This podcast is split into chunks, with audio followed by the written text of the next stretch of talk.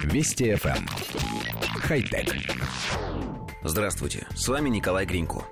Железнодорожный вокзал в городе Чжэньчжоу, китайской провинции Хэнань, теперь патрулирует настоящий робот-полицейский. Робот занимается охраной порядка в зале ожидания.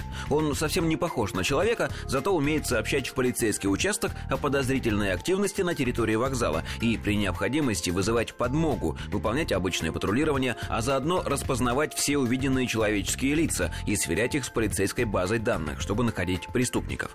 Впрочем, робокоп может выполнять и вполне гражданские функции, отвечать на вопросы пассажиров, определять температуру воздуха в помещении и предупреждать о пожаре.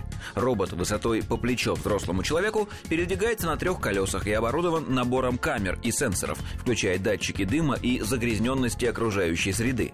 Робокоп способен работать полностью автономно, а его корпус не боится пыли и влаги. На сегодняшний день робот выполняет дежурство в тестовом режиме, но вскоре его планируется поставить работать в ночную смену, когда в зале ожидания собирается больше всего пассажиров. Днем следить за правопорядком пока будут обычные китайские полицейские, но не исключено, что их тоже в перспективе заменят трехколесные робокопы. Коллектив редакции нашей программы поясняет, китайский робот на самом деле совершенно не похож на человека. Он выглядит скорее как очень большой пылесос или что-то в этом духе. Словами эту форму описать невозможно, но корпус устройства обтекаемый, приятной серо-белой расцветки. И вот в этом, по нашему мнению, кроется возможное снижение эффективности работы этой машины. Дело в том, что такой робот воспринимается человеком как бытовая техника, что-то вроде микроволновки или тостера. Это вполне допустимо, если вы строите робота-уборщика, но робот-полицейский, как нам кажется, должен предотвращать возможные правонарушения уже одним своим видом.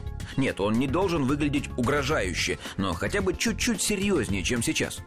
А еще нам кажется, что машину такой формы, вертикальный корпус на узком основании и трех колесиках довольно легко опрокинуть, а значит вывести из строя. В общем, мы пока не очень понимаем, сможет ли китайский робот успешно обеспечивать порядок в аэропорту. Время покажет. Хотя...